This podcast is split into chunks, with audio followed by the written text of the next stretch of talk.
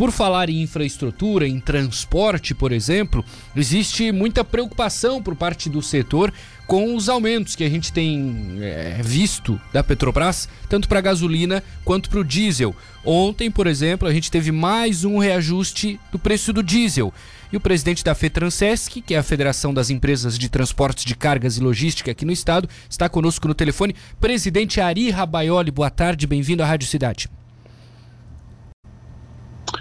Boa tarde, Matheus Aguiar. Boa tarde, ouvintes da Rádio Cidade. Um prazer enorme estar aqui conversando com vocês sobre esse assunto que vem nos preocupando muito, principalmente considerando que já em 2022 nós temos um percentual acumulado de 47% no aumento do diesel.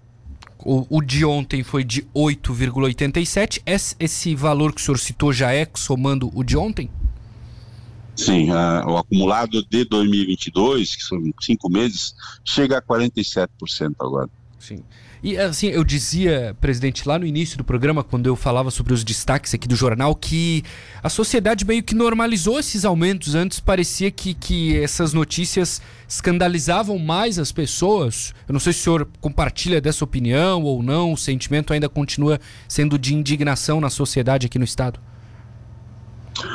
Eu acredito que dificilmente alguém consegue se conformar com uma política de reajuste dos combustíveis, do jeito que está vindo, né, considerando que somos um país uh, em que a nossa Petrobras, que, que entendemos ser um monopólio, né, tem o custo dela 80% pelo menos em, em, reais, então nós não entendemos por que, que a política tem que seguir aí a, a, a, variação do barril de petróleo, do dólar. Né? Então, nós realmente questionamos muito essa política de aumento dos combustíveis da Petrobras. Nós fizemos um levantamento de janeiro, de dezembro de 2020 até o presente momento, menos de um ano e meio, a gasolina subiu 106%, o diesel 140%. Você sabe que a inflação do período aí de um ano e meio não chega a 15%, né? Então, difícil você uh, imaginar uma empresa, um gestor de empresa fazer uh, gestão de, de custos de, de, fretes com esses aumentos uh, elevados e principalmente com uma frequência muito grande. Então, é lógico que, de um modo geral, o brasileiro em si ele é passivo a tudo que, que é imposto, né, que se impõe a ele, mas realmente você há de convir os ouvintes também de que não dá para continuar tendo reajustes tão elevados, porque uhum. nós não temos, as empresas, de um modo geral, não têm conseguido repassar o último aumento que foi há 60 dias atrás, que foi 24,9%.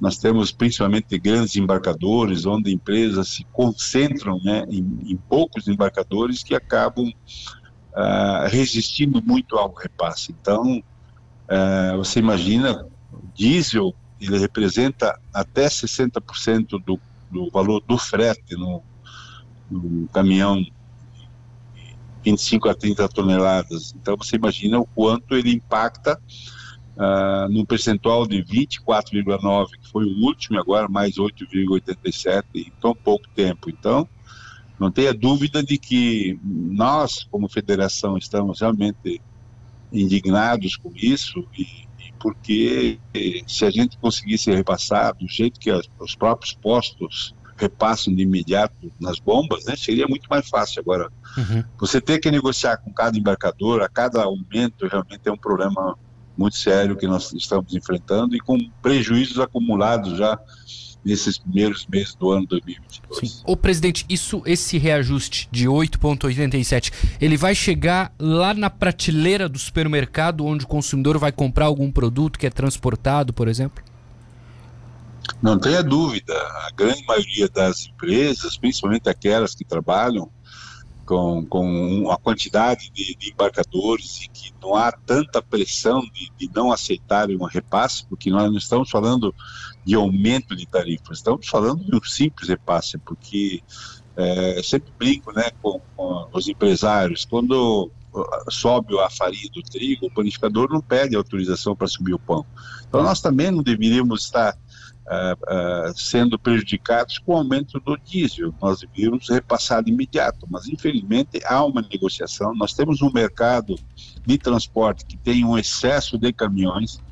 Esse excesso de caminhões é por conta da falta de, de um programa de renovação de frota, então entra 120 a 150 mil caminhões ano no mercado e não sai nenhum. Está sendo discutido, a FETRANSESC, inclusive, participou de um, de um trabalho, de um programa de, de renovação de frotas, ou renovar, mas que ainda não contempla aquilo que vale o caminhão que vai para sucateamento, que poderia ir para sucateamento, né? Ele precisa ser uh, melhorado, o programa precisa uh, ser ampliado para que uh, esse um milhão de caminhões a mais que nós temos no Brasil, com mais de 30 anos, precisaria realmente ir para o sucateamento e poder ter uma frota mais renovada e que diminua a quantidade de caminhões na frota brasileira, Sim. porque só entrar caminhões novos e não sair, com certeza será sempre um grande problema. Quando você repassa o, o, o o aumento do diesel, muitos embarcadores dizem, olha, se você não, não, não fizer, tem alguém que faz. Mas sempre acumulando prejuízos, porque a grande maioria das empresas tem financiamento dos caminhões. Um caminhão hoje, é um conjunto completo, cavalo mecânico e carreta, ultrapassa um milhão, chega a um milhão e duzentos, dependendo do implemento. Né? Então, uhum. você imagina o valor agregado só num caminhão. E quanto isso tem de valor agregado para não se ter resultado na hora de você trabalhar com ele. Colocar na estrada com custo de diesel sem repassar é impossível se manter no mercado. É, pois é. Presidente, ao mesmo tempo, Petrobras tem tendo um lucro bilionário, acionistas inclusive, e o Brasil tem a política de, de preços com a paridade internacional, conhecida PPI. O senhor acha, e a FETRANSESC acredita que é preciso que o governo federal, através da Petrobras, não é, chame todos os acionistas e mude esse modelo? Ou é possível reverter esse cenário mesmo com essa paridade internacional de preços?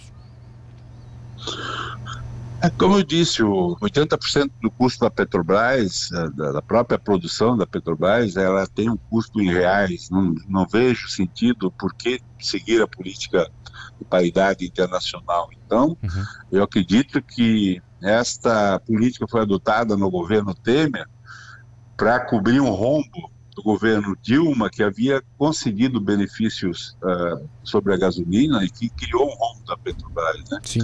Então, eu acredito que está mais do que na hora realmente de, de, de mudarmos a política realmente, trazer uma política baseada em custo reais e não em dólar, em barril de petróleo, porque uh, quando a Petrobras uh, publica os balanços, principalmente o que aconteceu agora no primeiro trimestre de 2022, o lucro líquido dela foi superior a 9 bilhões de dólares, quase o dobro da maior petroleira mundial, a Mobil.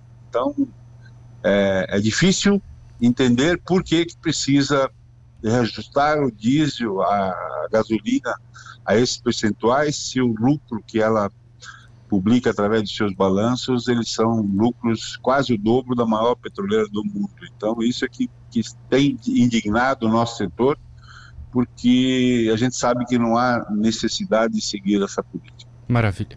Presidente Ari Rabaioli, presidente da FETRANSESC, obrigado por atender a Rádio Cidade. Bom trabalho, presidente, para o senhor.